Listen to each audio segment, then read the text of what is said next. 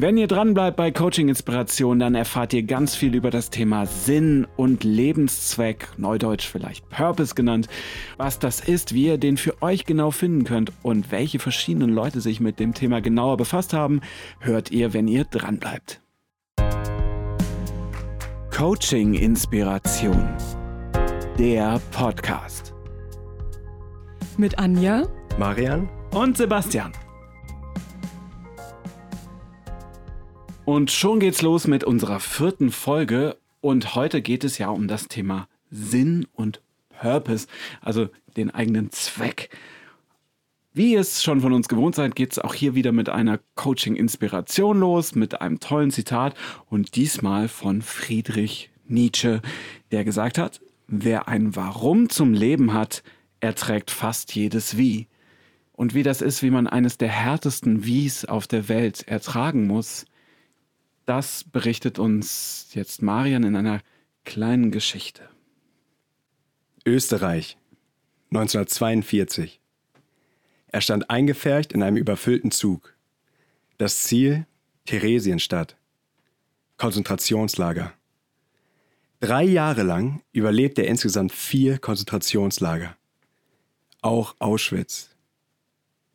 Seine gesamte Familie, Vater, Mutter, Bruder, Ehefrau, starben in den Lagern. Nur seine Schwester überlebte, weil sie rechtzeitig nach Australien fliehen konnte. Am Tag gab es ein Löffel Suppe und ein Stück Brot. Er hungerte und musste Zwangsarbeit verrichten. Um ihn herum Krankheit, Gewalt, Verzweiflung. Viele seiner Mitgefangenen gaben den Willen auf zu leben, starben. Er dagegen fand in all dem Leid einen Sinn im Leben. Ja, gerade wegen des Leids. Er trotzte allen Hindernissen. Befreit wurde er 1945 von den Amerikanern. Er überlebte. Sein Name? Viktor Frankl, einer der renommiertesten Psychiater und Psychologen des 20. Jahrhunderts. Vielen Dank dir für diese, wie ich finde, immer Gänsehaut erzeugende Geschichte. Das Erste, was mir in den Sinn kommt an der Stelle, ist, wie hat Viktor Frankl das geschafft? Viktor Frankl hat es geschafft, weil er seinem Leben einen Sinn gegeben hat. Er hat diese, die Bedeutung in diesen Konzentrationslagern für sich finden können. Okay, das, das ist ja schon erstmal extrem, ja, wenn man das so hört. Was versteht Franke eigentlich dann unter einem Sinn? Also Viktor Frankl versteht unter Sinn diese Bedeutung, die man seinem eigenen Leben zuordnet. Und ganz wichtig bei, bei Viktor Frankl ist, dass man diesen Sinn nicht in der eigenen Psyche findet, sondern dass man das in der Umwelt findet. Also mit der Interaktion kommt man dann zu seinem Sinn im Leben. Und das ist für Viktor Frankl auch Sinn. Darüber hinaus geht Viktor Frankl davon aus, dass jeder Mensch darüber verfügt, einen Willen zum Sinn überhaupt zu haben. Das heißt, dass ähm, jeder Mensch für sich einen Sinn definieren kann und definieren sollte. Okay, verstehe, aber äh, warum ist es denn so wichtig oder überhaupt wichtig, einen Sinn im Leben zu finden? Die Frage will ich mit einem kurzen Beispiel beantworten. Und zwar hat Viktor Frankl beobachten können, dass Weihnachten 1944 ein absolutes Schlüsseldatum war, weil viele seiner Lagerinsassen, also seine Mitgefangenen, haben geglaubt, dass sie äh, Weihnachten 1944 befreit werden würden. Also die haben dann ihre, ihre Götter angebetet oder ihren Gott oder haben ans Schicksal geglaubt und waren felsenfest davon überzeugt, 1944 Weihnachten werden wir befreit werden. Und das war für, für diese Menschen wie so ein Sinn, an die, an, woran sie sich geklammert haben. Und das ist dann nicht passiert. 1944 Weihnachten. Und nie zuvor sind so viele Mitgefangenen zum gleichen Zeitpunkt gestorben. Das heißt, Sinn ist, wie Anja auch schon kurz erwähnt hat, es ist äh, was ganz Tiefes in uns und wir haben dieses, nach Frankel, dieses Bedürfnis danach, dass wir diesen Sinn im Leben brauchen. Und wenn wir den nicht finden, wenn wir den nicht haben, dann fehlt uns was. Das ist wie ein Bedürfnis, was nicht befriedigt ist. Oder in deinem Beispiel, also Sinn ist sogar überlebensnotwendig, oder? Ja, das ist, hat eine ganz, ganz große Komponente. er hat davon gesprochen, dass die Menschen tatsächlich seelisch erkranken, wenn dieses Sinnesbedürfnis nicht befriedigt wird. Okay, äh, das ist ja dann genau die nächste Frage, ja. Wie können wir denn laut Frankel Sinn im Leben finden, damit uns das genau nicht passiert? Nach Frankel gibt es drei Möglichkeiten. Die erste Möglichkeit besteht im Schöpferischen. Das heißt, dass wir eine Lebensaufgabe finden. Das kann beispielsweise während der Arbeit sein. Das kann sein, wenn man ein Projekt hat, wenn man ein Buch schreibt, also dass man selber was kreiert und selber schöpferisch wird. Äh, das zweite besteht im Erleben. Das heißt, wenn ich zum Beispiel einen Sonnenaufgang sehe, wie der sich vor mir ausbreitet oder äh, zum Beispiel auch wenn ich stark verliebt bin, dann gibt es diese Möglichkeit, dass ich in diesem Gefühl aufgehe. Und auch das ist, ein, ist dann sozusagen eine Möglichkeit, Sinn zu finden. Und die dritte Möglichkeit, die Viktor Frankl auch im Konzentrationslager selbst erfahren hat, ist durch Leid Sinn zu finden. Okay, das letzte finde ich spannend. Wie, wie, funktioniert das denn mit diesem Leiden als Sinn? Äh, du kannst es dir so vorstellen, dass wenn es keine Option mehr gibt, also wenn du nicht mehr aktiv werden kannst, zum Beispiel schöpferisch, oder wenn du auch keine Möglichkeit mehr hast, Sinn in der Umwelt durch das Erleben zu finden, dass du dann dein Leid mit Würde tragen kannst. Also bei Viktor Frankl war es so, er hat dann dieses Leid, dieses unvorstellbare Leid im Konzentrationslager, hat er dann wie so eine, ja, wie ein Kreuz gesehen, was er mit Würde trägt und trotzdem aufrecht stehen bleibt, trotz dieser Last auf seinen Schultern. Man, als ich das das erste Mal gelesen habe, war es für mich auch sehr, sehr fremd. Ich denke, das ist letztendlich, so wie Frankel es auch sieht, eine tiefe innere Einstellung und man hat damit die Wahlfreiheit, dass man sich, obwohl man eigentlich im im, im Äußeren nichts mehr verändern kann, trotzdem noch immer die Einstellung verändern kann und sagen kann, okay, ich kann nichts machen, aber selbst hier kann ich Sinn finden, indem ich meine Einstellung verändere und Leid mit Würde trage. Das ist ja ein spannender Aspekt. Das heißt, ich bin weiterhin frei, auch wenn ich von außen in Fesseln liege oder ans Kreuz genagelt bin oder eben in einem KZ mich befinde.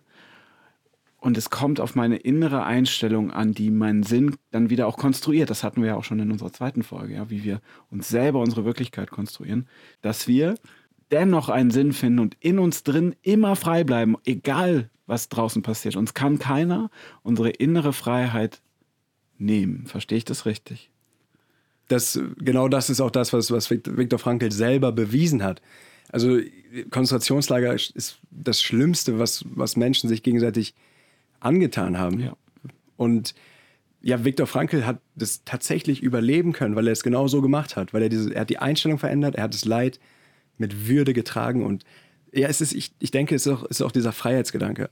Ich glaube, deswegen möchte er dazu auch anregen, dass sich jeder Mensch einen Sinn überlegt. Also er geht ja auch davon aus, dass dieser Sinn, den man vielleicht jetzt haben kann, sich über die Zeit verändern kann. Dass dieser Sinn jetzt für mich heute vielleicht ist, äh, Potenziale bei anderen Menschen zu entfalten und ähm, in ein paar Jahren ist es vielleicht ein anderer Sinn. Für ihn ist es einfach wichtig, diesen Sinn für einen selber zu definieren, weil er dann davon ausgeht, dass jedes Leid, was dazwischen sich auftut, als Herausforderung gesehen wird und man kann diesen Schmerz dadurch besser ertragen und kann letztendlich sogar zur Motivation führen. Das ist im Endeffekt dieser Hintergrund, den er aus, diesem, aus dieser Sinnesfrage herauszieht, dass daraus sogar eine Art Herausforderung entsteht. Dazu noch ergänzend, wie du schon gesagt hast, Viktor Frankl sagt, dass man immer wieder in alltäglichen Situationen neu den Sinn findet. Also es ist ein Prozess. Es ist nicht ein einmaliges Erlebnis, sondern ein Prozess, der sich immer wieder neu er ergeben kann. Und Viktor Frankl geht darüber hinaus davon aus, dass wir selber verantwortlich sind, diesen Sinn zu finden. Das heißt, Sinn fliegt uns nicht zu, sondern wir müssen selber aktiv werden. Und das ist ein wichtiger Punkt bei Viktor Frankl. Also wenn ich das nochmal für mich zusammenfasse, wir sind selber für unseren Sinn verantwortlich und wir können aber auch selber diesen Sinn erschaffen, wenn wir uns aktiv darum bemühen. Und das ist eine wichtige Aufgabe, die wir für uns zu meistern haben, die uns aber dann auch weiterbringt, die uns positiver auf Sachen blicken lassen kann, je nachdem. Wir waren jetzt ja sehr im Leid, aber auch in den Alltagssituationen oder in den Umfeldern, die wir für uns als Herausforderung im Leben meistern, wenn wir da schauen, was ist der Sinn und den für uns aktiv selbst konstruieren und erschaffen und danach dann leben, dann ist unser Leben besser. Ich würde sogar sagen, ohne Sinn wird es im Leben ziemlich schwierig. Also das ist so, so, was, so was Existenzielles, so was ganz, ganz Wichtiges, was wir brauchen. Gut, verstehe. Das ist die Grundlage. Aber auch da, wenn wir uns das bewusster machen und den Sinn schärfen, dann kann es uns besser gehen im Leben. Auf jeden Fall. Äh, Viktor Frankl hat dazu auch die Logotherapie entwickelt. Das heißt, es ist eine Therapieform, die genau auf dieser Sinnfindung basiert und Menschen dann auch aus dem Leid heraushilft, beispielsweise. Okay, also wir brauchen Sinn, ja. Und wenn wir das Themenfeld jetzt nochmal auf den zweiten Teil dieser Folge richten, um das zu erweitern, brauchen wir zusätzlich auch immer einen Lebenszweck. Ja, das kann auch ähnlich sein wahrscheinlich. Bin ich total gespannt, wie ihr das einordnet. Dieser Lebenszweck ist, warum leben wir, ja? Und damit hat sich doch noch jemand beschäftigt. Ganz genau, das ist Simon Sinek. Das ist einer der, würde ich sagen, prominentesten Redner, der sich mit der Sinnfrage befasst hat. Das ist ein Amerikaner. Ihr könnt seine TED-Rede bei YouTube finden. Äh, die, die heißt Start with Why. Könnt ihr einfach bei YouTube eintippen und euch das Ganze anschauen. Und der hat sich auch damit befasst, wie man sein Warum finden kann, seinen Lebenszweck. Okay, und wie kann man jetzt an seinem Lebenszweck arbeiten? Das heißt, wie kann man sein Warum finden? Vielleicht ganz am Anfang nochmal, um den Rahmen abzustecken. Bei Simon Sinek ist es ein bisschen anders als bei Viktor Frankl. Äh, das heißt, er geht davon aus, dass wir ein Warum im Leben haben, das aus der Vergangenheit kommt. Und dieses Warum, wenn man das identifiziert hat, wenn man seinen Kern identifiziert hat, dann ist das sozusagen die Möglichkeit, um Sinn im Leben zu finden. Und jetzt, um deine Frage zu beantworten, nach Simon Sinek kann man sein Warum finden, indem man seine Geschichten, seine Lebensgeschichten zusammen mit einem Gesprächspartner, wenn man die erzählt und dann in diesen Geschichten Daten findet, Themen ähm, kategorisiert und daraus leitet sich dann das Warum-Statement nach Simon Sinek ab. Und wenn man das dann macht, können ja gleich nochmal vielleicht was genauer dann darauf eingehen, wie funktioniert das dann mit dem Warum? Also was passiert dann, wenn ich das gefunden habe? Äh, nach Simon Sinek ist dein Warum wie so ein Leitstern, wie so ein Orientierungspunkt. Das heißt, du kannst dein gesamtes Leben, alles, was du machst, deine Werte an diesem Leitstern ausrichten. Und ja, letztendlich kann man sich wie so ein Filtersystem vorstellen. Das heißt, wenn ich mein Warum kenne, wenn ich das offen kommuniziere, damit anfange, dann finde ich Menschen, die zu meinem Kern, zu meinem Warum passen. Und ja, letztendlich kann ich das wie so ein Filtersystem verwenden, damit ich meinem inneren Kern gerecht werde. Was ich an dieser Stelle besonders spannend finde, ist, äh, wenn man sein eigenes Why kennt, also sein eigenes Warum, passt man sein Verhalten an dieses Warum an. Also es ist nicht genau umgekehrt, dass man erst ein Verhalten zeigt und daraufhin ergibt sich irgendein Ziel oder irgendeine Sache, die man umsetzen möchte, sondern man überlegt sich, was ist mein Warum? Und daraufhin äh, passt man seine Handlung an. Und das finde ich an dieser Stelle auf jeden Fall auch super spannend. Es ist ja auch was, was mich, also wenn ich jetzt mal von mir selber ausgehe, mich auch motiviert und ein bisschen antreibt, oder?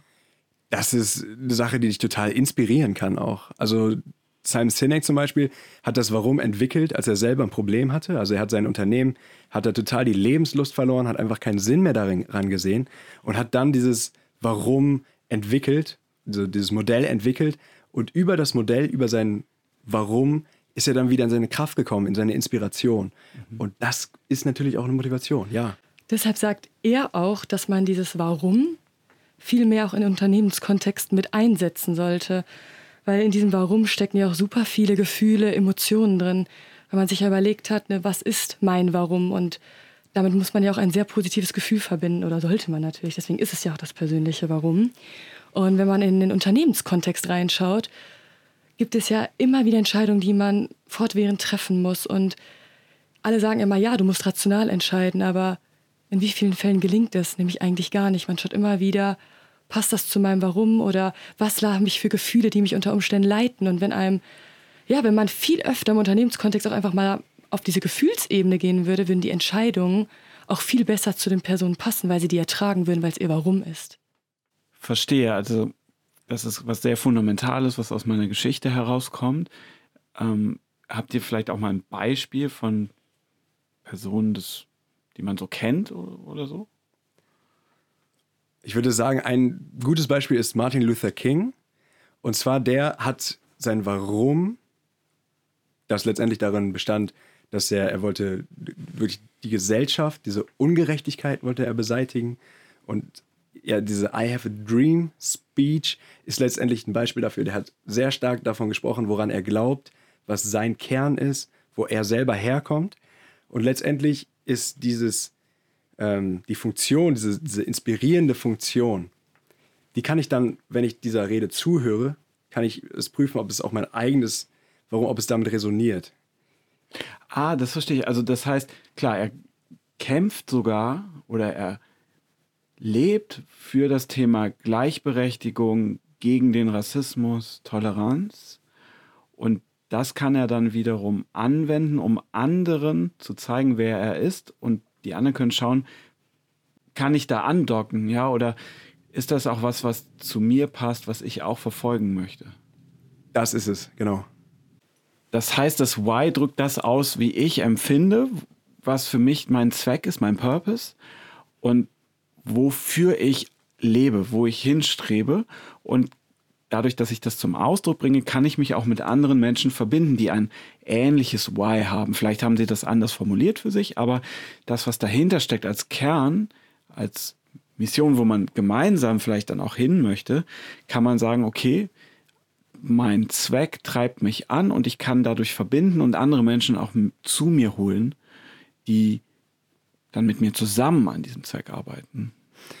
Genau, und das Ganze funktioniert, weil dieses Warum einen sehr starken emotionalen Kern hat. Also es geht jetzt, wichtig ist auch da nochmal zu differenzieren, es geht bei dem Warum nicht um diese einzelnen Wörter, sondern es geht darum, was dahinter steckt. Mhm. Also zum Beispiel, wenn ich ein Warum lese, dann kann es sein, dass ich sage, für mich hat es keine Wirkung, aber jemand anderes, der damit seine Lebensgeschichte verbindet, der seine ganze Existenz damit verbindet, kann über diese Worte dann in, in einen tiefen emotionalen Zustand kommen und dadurch, wie du schon gesagt hast, äh, kann, kann man sich dann mit anderen verbinden und gemeinsam dann was erreichen beispielsweise. Also auch da wieder die somatischen Marker, die wir in der letzten Folge mhm. gelernt haben. Ja, was, wie fühlt sich das einzelne Wort mit meinem historischen Hintergrund an? Und dann kann ich das aber ausdrücken. Und dadurch, dass ich es auch unbewusst vielleicht ausdrücke und vielleicht auch durch meine Körpersprache, kann ich bei anderen dann andocken. Ja, ich, na klar, nehme ich meine Worte, I have a dream oder so. Und was ist für mich wichtig? Aber wenn ich für mich diesen Prozess, den wir gleich noch beschreiben werden, annehme und das für mich klarer stelle und für meinen Körper, dann habe ich die Möglichkeit, andere davon auch zu überzeugen, wenn das auch in deren Geschichte passt. Ich finde an dieser Stelle hast du doch einen super Übergang, ähm, ja, auch zu unserer ersten Folge, finde ich gerade, nochmal mit der inneren Haltung, mit dieser Konkurrenz, Transparenz, dass wenn ich davon auch überzeugt bin, dass ich meine Prinzipien überdacht habe, dann das Why auch noch dazu gefunden habe, dann kongruent mich verhalte, das heißt, ich bin innerlich und nach außen hin konform. Also ich stimme überein. Das heißt, so wie die Leute mich dann auch wahrnehmen, wissen sie, das sind auch meine Prinzipien oder mein Why, was ich mir überlegt habe. Absolut. Und also was ich davon mitnehme, ist, dass ich ja diesen Lebenszweck auch darauf beziehe, dass ich einen Beitrag für etwas und für andere leiste.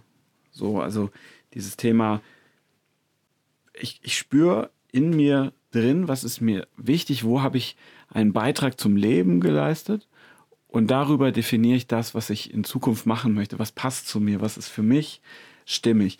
Okay, wenn wir, wenn wir jetzt dann vielleicht wirklich konkret nochmal reingucken, wie kann man das jetzt praktisch umsetzen und wie kann man sein Why ganz praktisch finden?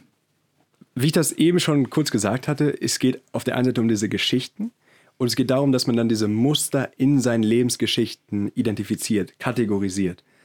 Äh, da ist es ganz wichtig, dass man auf zwei große Bausteine guckt. Das ist einmal der Beitrag, das hattest du eben auch schon mal kurz erwähnt, also was erreiche, was habe ich mit meinem Leben für andere gemacht. Und gleichzeitig ist die Frage nach der Wirkung, also was sind meine Fähigkeiten, was ist es, was ich kann, was zeichnet mich aus. Und nach diesen beiden Sachen gucke ich und daraus ergibt sich dann das sogenannte Why-Statement von Simon Sinek. Und ähm, ja, letztendlich ist das dann auch eine Sache, die man im Coaching entwickeln könnte. Man könnte sich zusammen mit, mit jemandem hinsetzen und dann über die Lebensgeschichten, wo wir jetzt auch gleich nochmal drauf eingehen, dann ja, den Beitrag und die Wirkung zu kategorisieren und das dann ähm, klar zu verschriftlichen und damit dann auch Klarheit über das Why geben kann. Das heißt, am Ende kommt ein Satz dabei raus. Ne? Hast du ein Beispiel für so einen Satz? Bestes Beispiel ist da auch eigentlich Simon Sinek, der Begründer der Methode. Und äh, sein Why übersetzt würde, würde bedeuten, er lebt, um andere zu inspirieren, damit sie selber das finden, was sie inspiriert. Das heißt, er hat da einmal seinen Beitrag dabei, das heißt, also seinen Beitrag und seine Wirkung dabei. Das heißt, er gibt sozusagen Impulse durch seine Fähigkeiten, zum Beispiel durch seine Bücher, durch seine, durch seine Reden und ermöglicht es dann anderen Menschen, dass sie selber ihre Inspirationsquelle finden können. Ja, Marian, ich finde dieses Thema super spannend. Ich denke, ich muss mein Why auch nochmal ähm, überdenken. Und ich finde es super cool, dass es dazu dieses sogenannte Why-Tool gibt. Es geht also darum, dass man selber seine Kerngeschichten ermittelt. Dass man über Fragen, die man sich selber stellen kann, herausfindet, ja, wo hat man im Leben schon einen Beitrag geleistet, beziehungsweise eine Wirkung vielleicht bei anderen Menschen erzielt? Und dass man da einfach mal drüber nachdenkt, welche Geschichten haben einen im Laufe des Lebens bis zum jetzigen Zeitpunkt geprägt. Und das kann man ja dann auch mit einem Freund oder einem Coach oder mit wem auch immer gemeinsam machen. Ja, also dass du durch die Fragen, die du dir stellst oder derjenige dir stellt, getriggert wirst und dann einfach mal wirklich frei erzählen kannst und der andere kann sich dann Notizen machen und der andere kann schauen, gibt es da irgendwelche Muster? Erkennt er irgendwas, was häufiger vorkommt oder immer wieder vorkommt? Vielleicht in der früheren Kindheit oder in der Jugend oder, oder, oder, wo man dann sieht, okay, das sind Worte, die hast du, was du vielleicht selber gar nicht gemerkt hast, jetzt sehr häufig genutzt. Und er kann dich spiegeln und dir nochmal das Feedback geben, was die Geschichten bei ihm jetzt Wirkung erzeugt haben. Möchtest du denn mal so ein paar Beispielfragen uns nochmal mitgeben, damit die Zuhörer ja. sich das nochmal vorstellen können, was das für Fragen wären? Ja, eine Frage könnte zum Beispiel sein, was hast du gemacht, das dich bisher in deinem Leben stolz gestimmt hat? Oder was gab es für einen entscheidenden Moment in deinem Leben, als du realisiert hast, dass nichts mehr so sein würde wie vorher? Eine weitere könnte sein, was war eine herausfordernde Erfahrung, die dazu beigetragen hat, wer du heute bist? Als letzte Frage noch, als kleine Anregung, was ist für dich eine Erfahrung, die vielleicht eventuell für dich eine Lektion gewesen ist oder deine Sicht auf die Welt verändert hat? Cool, ja, ich muss sagen, für mich war das auch wahnsinnig wichtig, diesen Prozess mal durchzumachen. Ich habe für mich auch mein, mein äh, Statement formuliert oder meinen Purpose. Und ja, für mich ist das eine Möglichkeit, um mich selber besser zu reflektieren. Ja, ähm, es gibt viele Dinge, glaube ich, die man tun kann, die man anwenden kann. Und das hilft mir für mich auch nochmal vielleicht ein sicheres ähm, Auftreten oder ein Gefühl auch zu haben, um Entscheidungen treffen zu können. Und es ist für mich ein sehr, sehr gutes und wertvolles Tool, um mich da mit einer Art Fixstern auszustatten, wo ich hin streben kann oder was für mich dann wirklich wichtig ist. Was, was mir da auch noch wichtig ist bei, bei Simon Sinek und bei dem Why, also ich würde das nicht als so das ultimative Endziel sehen, sondern ich würde es eher als einen Startpunkt sehen, wie, wie du es auch gesagt hast, für diese Selbstreflexion, dass man sich mit, dem mit der Thematik auseinandersetzt. Mhm. Und ja, es ist, ein, es ist ein Anfang und es ist aber nicht dieses ultimative, wenn ich mein Why habe, dann bin ich ein anderer Mensch, sondern mhm. auch das ist ein Prozess und auch, auch das das dauert. Ja, wir sehen ja auch immer wieder, es gibt viele Möglichkeiten, wie man sich auch den Sachen nähert und man muss für sich auch das rausfinden, was sich gut anfühlt für jemanden. Ja? Und wir haben ja auch gesehen, es gibt auch Unterschiede ja zum Beispiel zwischen Frankel und seinem Sinnverständnis und dem von Simon Sinek.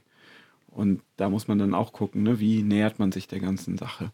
Zusammenfassend würde ich einmal ganz kurz nochmal diese Unterschiede zwischen Simon Sinek und Viktor Frankl darstellen. Weil ganz wichtig für uns ist auch, wie Sebastian es gesagt hat, es ist ein Impuls. Und für den einen funktioniert das eine, für den anderen vielleicht das andere besser. Und die Unterschiede kurz auf den Punkt gebracht.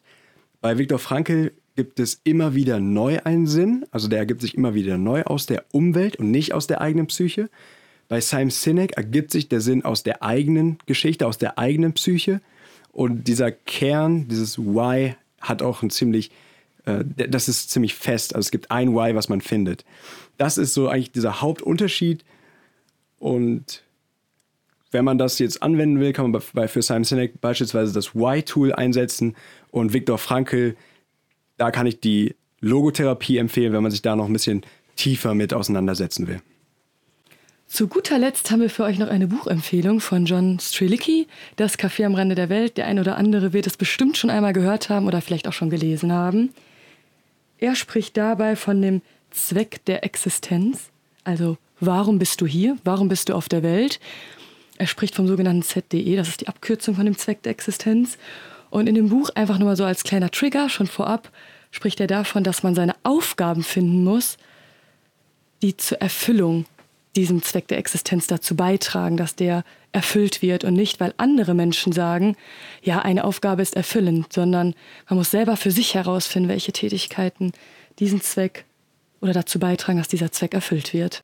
Und das ist eigentlich auch nochmal ein super schönes Beispiel, dass es viele, viele Wege nach Rom gibt. Also zum Beispiel, man kann über, über John Strzelecki seinen Zugang zu seinem Sinn finden, zu, über Simon Sinek, Viktor Frankl. Ich denke, das Entscheidende ist, dass man sich mit der, mit der Thematik wirklich befasst und dass man dafür Bewusstsein schafft. Denn dieses Sinnbedürfnis nach Viktor Frankl, das ist was ganz Wichtiges und Existenzielles. Das würde ich noch gerne mitgeben. Vielen Dank dafür und äh, vielen Dank euch, liebe Zuhörer, dass ihr zugehört habt. Wir würden uns sehr freuen, wenn ihr dann auch bei der nächsten Folge wieder dabei seid und wünschen euch alles Gute. Ciao. Ciao, danke. stuck in my mind, they fill my eyes with wonder. Storm cloud that's in my heart, it shakes my soul like thunder.